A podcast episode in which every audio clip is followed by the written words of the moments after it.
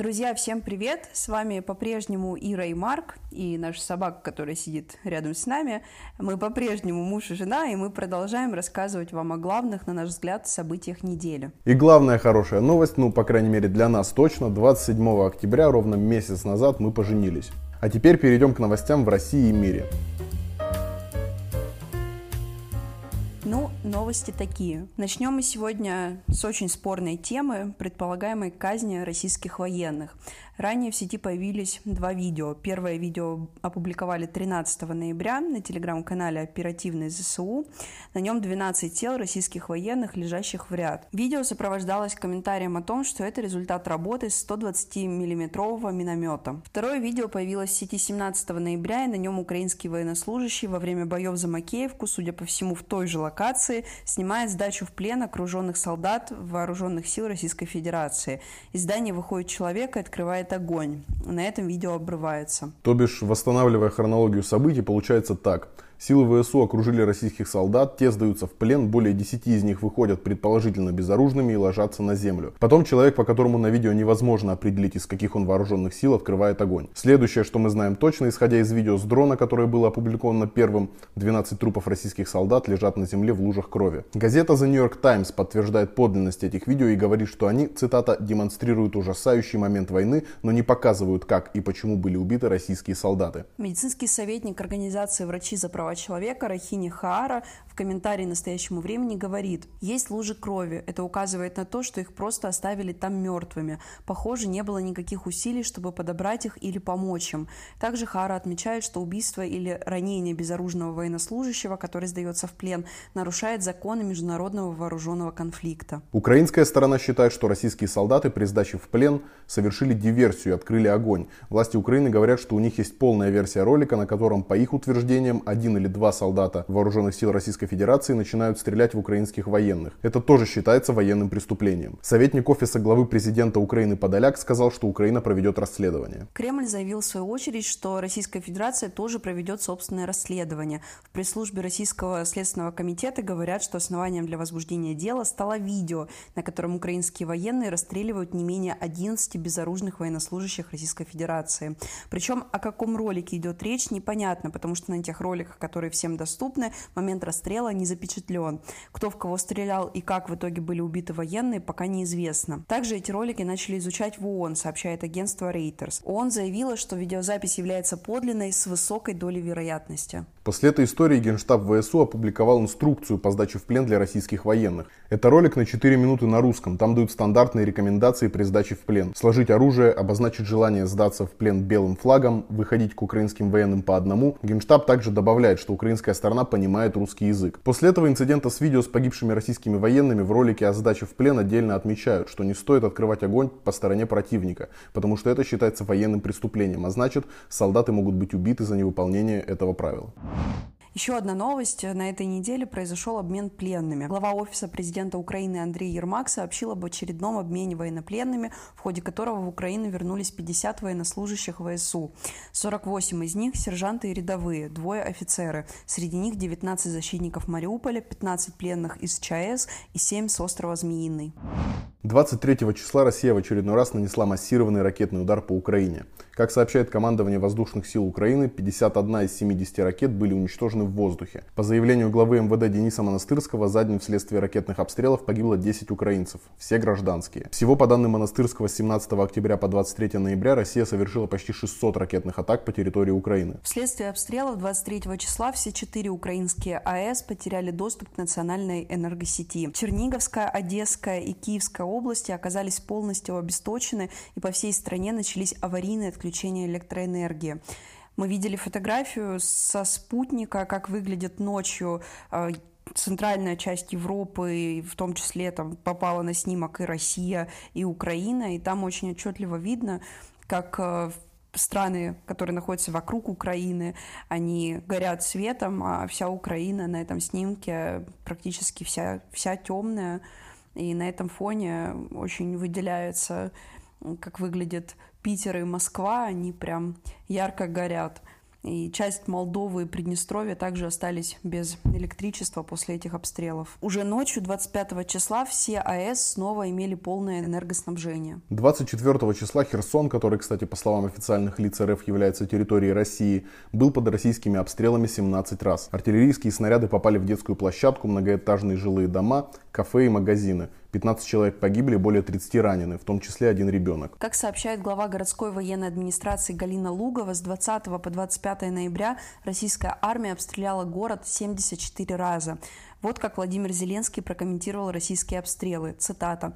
«Воевать они не умеют. Единственное, что пока могут, это терроризировать. Либо энергетический террор, либо артиллерийский, либо ракетный. Вот до чего деградировала Россия при нынешних ее руководителях». Об обстрелах Херсона он сказал, что это, цитата, «месть проигравших».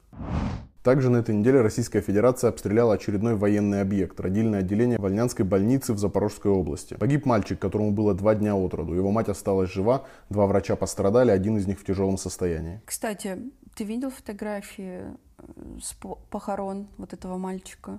Нет, с похорон, с похорон не видел. Их э, опубликовали у себя в Инстаграме «Важные истории» со ссылкой на другое медиа. Это, конечно, мне кажется, совершенно душераздирающие фотографии. Там мать у гроба. Это, это реально выглядит очень тяжело. И еще одна очень тяжелая новость с ужасающими цифрами, но я считаю, что это нужно проговорить. Как сообщает Генпрокуратура Украины, в результате российских обстрелов в Украине погибли более 400 детей и свыше 800 получили ранения. В Генпрокуратуре подчеркнули, что все еще идет работа по установлению числа жертв на временно оккупированных и освобожденных территориях и в местах ведения активных боевых действий, и эти цифры не окончательны. Также появилась информация о том, что с начала войны в Украине пропало без вести более 15 тысяч человек. А тем временем в России пополнились ряды героев. Герои, конечно, в кавычках. Появилась новость о том, что бывшего полицейского, который сидел за убийство собственной жены, наградили посмертно за участие в войне против Украины. Сергей Кадацкий, бывший майор полиции из Ростова-на-Дону. В 2018 году его приговорили к 15 годам лишения свободы за покушение на убийство тестя и убийство жены. По данным следствия, мужчина в состоянии алкогольного опьянения обстрелял машину, в которой находились его супруга и ее отец. Кадацкий погиб в зоне боевых действий во временно оккупированной Луганской области. Посмертно мужчину наградили медалью за отвагу и в Филькиной грамоте, подписанной главой так называемой ЛНР, написали «Пал смертью храбрых на поле боя, проявив мужество и отвагу». И в следующей серии невероятных приключений воодушевленных патриотов глава администрации Читы Александр Сапожников, занимавший пост с 2019 года, уволился по собственному желанию и отправился в зону боевых действий. Как он написал в своем телеграм-канале, он не мог оставаться в стороне от, цитата, «судьбоносного сражения нашей Родины за право на будущее, которое мы получили от наших предков». Похоже, Сапожников откликнулся на цинковый зов предков. Да это я понимаю, сверхъестественный отбор. А пока одних награждают за смерть, других наказывают за то, что они хотят жить. В Белгородской области демонстративно задержали двух рядовых за неисполнение приказа. Один из них мобилизованный, который отказался возвращаться на фронт. Задержание засняли на видео, оно происходило перед строем других солдат на плацу. Потом ролик начали форсить в провоенных Z-телеграм-каналах. Если верить тому, что говорится на этой записи, против двух рядовых возбудили уголовное дело о неисполнении приказа. Мужчин задерживает конвой военной полиции и сажает их в автомобиль. При этом первому военнослужащему при задержании жестко заламывают руки. Авторы телеграм-каналов утверждают, что поводом для дела стало то, что военные отказались выполнять приказ об убытии в зону ведения боевых действий. И кажется, если эта новость не вброс для запугивания, то мужчины отказывались совсем не зря. В зоне военных действий много погибших россиян. Только по открытым источникам BBC и медиазоне удалось подтвердить гибель более 9 тысяч российских военных в Украине. 326 из них мобилизованные. При этом BBC отмечает, реальные потери среди мобилизованных могут быть выше, поскольку во многих сообщениях о погибших в Украине военнослужащих не указывается их статус. Также журналистам удалось подтвердить гибель не менее 67 заключенных, воевавших в составе российских военизированных подразделений. При этом Минобороны отчитывалась о потерях последний раз еще 21 сентября. Шойгу тогда заявил, что погибших 5937 человек. Эти цифры сильно расходятся и с данными Медиазоны и BBC, которые считают по открытым источникам, и с Генштабом ВСУ и британской разведки. По их подсчетам, безвозвратные потери составляют составляют под 100 тысяч человек. Также важные истории говорят со ссылкой на источники, близкие к ФСБ и Генштабу, что власти РФ ожидают к весне потерю 100 тысяч мобилизованных убитыми и ранеными. Как утверждает издание, их собираются заменить срочниками. Важным историям сообщили, что Россия собирается зимой стабилизировать фронт в Украине, а затем начать все по новой весной. Больших потерь российские власти не боятся, потому что планируют заменить раненых и убитых срочниками. По словам одного из источников, Минобороны планирует подготовить 120 тысяч срочников, которых можно будет отправить в Украину, чтобы восполнять потери среди мобилизованных. Для этого Путин и не отменяет указ о частичной мобилизации, заявляет источник важных историй. Еще одна новость российских военных прямиком из Кремля. Путин встретился с матерями участников войны в Украине. На встречу пришли депутат Единорос, участница ОНФ и автор православного кино. В начале своего выступления Путин сказал, что решил поговорить с матерями военнослужащих, чтобы из первых уст услышать их оценки, мнения, идеи и предложения. Судя по видеозаписям, во встрече участвовали 18 женщин. Издание «Можем объяснить» идентифицировало несколько участниц встречи. Среди них оказались московская чиновница и депутат Единорос Ольга Ольга Бельцева, глава исполкома Общероссийского народного фронта в Подмосковье Юлия Белехова и член Общественной палаты Орехова-Зуева Марина Мигунова. Действительно ли их родственники воюют в Украине, точно неизвестно. Тут еще напомним, что родственники российских мобилизованных и солдат-срочников объединились в Совет матерей и жен. Их навстречу, конечно, не позвали. Мы смотрели запись с этой встречи, и, конечно, невозможно не сказать о том, как Путин общался с матерью якобы одного из погибших солдат. Он сказал, что ее сын не зря ушел из жизни, а еще сказал, что некоторые умирают от водки или ДТП, и уж лучше умереть на войне, защищая родину. Мне очень понравился твит Ильи Красильщика, который написал, что человек правит 20 лет страной, его не смущает, почему у нас такое количество смертей в ДТП и от водки. Ну, это же это ж внутренняя политика, это неинтересно. И еще к теме войны. Она обходится России очень дорого. Украинский Forbes сделал подсчеты на основе данных о потерях со стороны армии РФ. Россия потратила на войну в Украине уже более 82 миллиардов долларов. Это четверть всех доходов страны. По подсчетам издания, 28,7 миллиарда пошли на обеспечение армии, еще 15,6 миллиардов на зарплаты военнослужащим. На компенсации семьям убитых и раненых Россия потратила 9,4 и 7,7 миллиарда соответственно, считает Forbes. Еще в 28 миллиарда обошлись потери техники. При этом доходная часть российского бюджета составила 340 миллиардов долларов долларов. На фоне развязанной войны парламентская ассамблея НАТО признала Россию государством-террористом. Также ассамблея НАТО призвала создать специальный международный трибунал по российской агрессии. А Европарламент принял резолюцию о признании России спонсором терроризма. При этом тут стоит сказать, что резолюция не является юридически обязывающей, так как в правовой базе Евросоюза нет соответствующего законодательного механизма. Также депутаты Европарламента призвали ЕС внести в список террористических организаций ЧВК Вагнера. Пригожин не остался в стороне. Он передал в Европарламент окровавленный окровавленную в кавычках кувалду, которая лежала в кейсе от музыкального инструмента. Вот это ответ очка.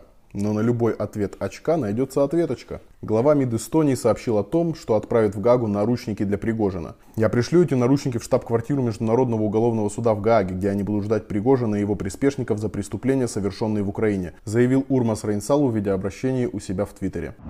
Следующая новость. Пиздец, пизда, пиздюк. Да не в том смысле. Как сообщает журналист Андрю Стапинес, граждане Литвы собрали 750 тысяч долларов на закупку трех ударных морских беспилотников для армии Украины. Первый из них – ПИС, Дец. Имя имеет недвусмысленное и, по словам Андрюса, является наилучшими пожеланиями мира для российского Черноморского флота. Второй решили назвать ПИС Да, то есть миру Да. И третий назвали Peace Duke, что означает герцог мира. Моя личная версия, назвали его так, потому что он самый молодой из трех. По словам Андрюса, это будет лучшее трио после трех теноров, и я не могу с ним не согласиться.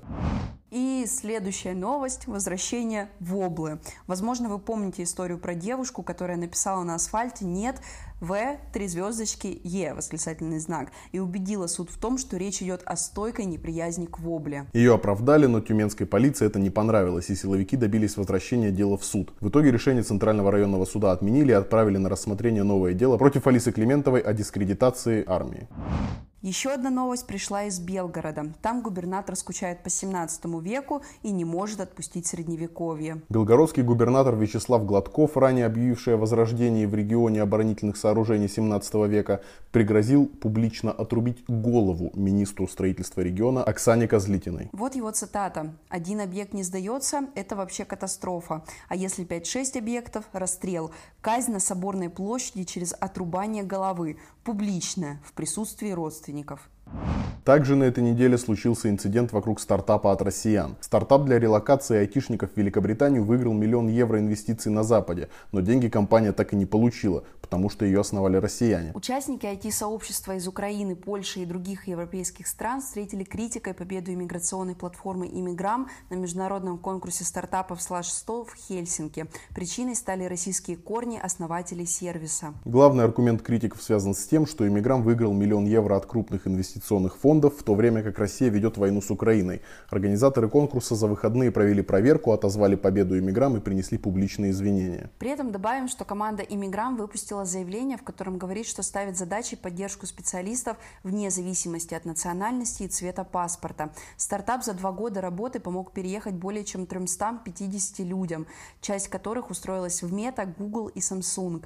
Иммиграм отметил, что они работают не только с россиянами, но и с украинцами, британцами и жителями других стран Европы и Азии. Вот как эмигрант прокомментировали обвинения в сотрудничестве с Россией. Когда Россия вторглась в Украину, мы запустили нашу бесплатную программу для украинских талантливых специалистов и покрыли затраты для них. Мы также релацировали членов нашей команды в Великобританию, Армению и Грузию. Мы наняли множество талантливых россиян, позволив им таким образом покинуть страну с ужасным режимом и прекратить поддержку военизированной экономики. На текущий момент у нас в России нет ни одного сотрудника. Мы видим свою миссию в том, чтобы помочь прекрасным людям покинуть их родные страны в поиске лучшего будущего, что особенно важно для тех, кто не хочет поддерживать страну, которая ведет войну. В итоге команда стартапа еще до объявления Slash 100 об их отстранении от конкурса сама заявила, что они снимают свою кандидатуру. Мне кажется, что это очень спорная история, просто потому что я смотрела их платформу, они работают с 2019 года, с 2019 года они помогают талантливым айтишникам релацироваться, устраивать такую отмену стартапа и возмущаться из-за того, что они выиграли какие-то деньги, из-за того, что у основателей российские корни.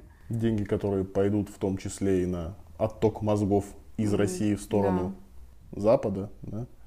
это, это действительно очень странная позиция. И хочется пожелать ребятам успехов в их нелегкой деятельности.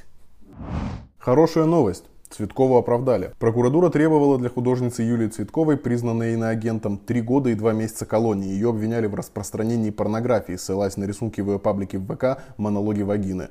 Также после возбуждения дела ее дважды штрафовали за пропаганду нетрадиционных отношений. С ноября 2019 года по март 2020 Юлия была под домашним арестом, а после под подпиской о невыезде. В итоге ее окончательно оправдали. После приговора художница уехала из России и сейчас в Марселе проходит выставка ее картин. И следующая новость. Учителей школ и преподавателей вузов вынуждают зарегистрироваться в качестве сторонников «Единой России». В письме счастья руководства одного из вузов в Ростовской области к своим сотрудникам говорится, что «Единая Россия», цитата, «ищет неравнодушных людей, готовых поддержать свою страну и президента». Также к письму прилагается инструкция к регистрации для сторонников партии и форма для записи прошедших регистрацию. Письмо похожего содержания было разослано Управлением образования Славянского района Краснодарского края по районным образовательным учреждениям. А что еще происходит в России? Россиян на 17% чаще признавали виновными в мелких преступлениях в первой половине 2022 года, чем за тот же период предыдущего. Всего в 2022 году суды признали виновными в краже имущества стоимостью до 2500 рублей 67 113 человек. Чаще всего крали алкоголь, колбасы, мясо, сливочное масло и сладости.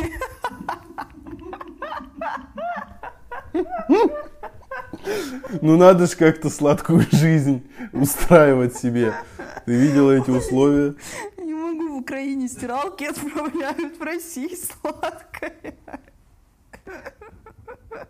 Чем не слаще жизнь, тем чаще воруют сладости. Ну, получается, Ой. начали воровать сладости. Да, варенье там всякие, начали пачкать одежду, появилась резкая потребность в стиралках. А, Вот как все взаимообусловлено. Совпадение? Не думаю. Минимальное наказание тысяча рублей штрафа, что чаще всего... Ой, господи боже. Простите.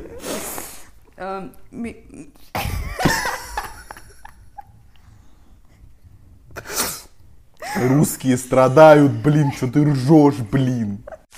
Причем минимальное наказание 1000 рублей штрафа, что чаще всего уже превышает стоимость украденного. Всего вариантов наказаний три. Штраф, обязательные работы и арест до 15 суток. Еще в России значительно выросло количество преступлений, совершенных с использованием оружия. Этот показатель увеличился почти на 30% по всей России за 9 месяцев.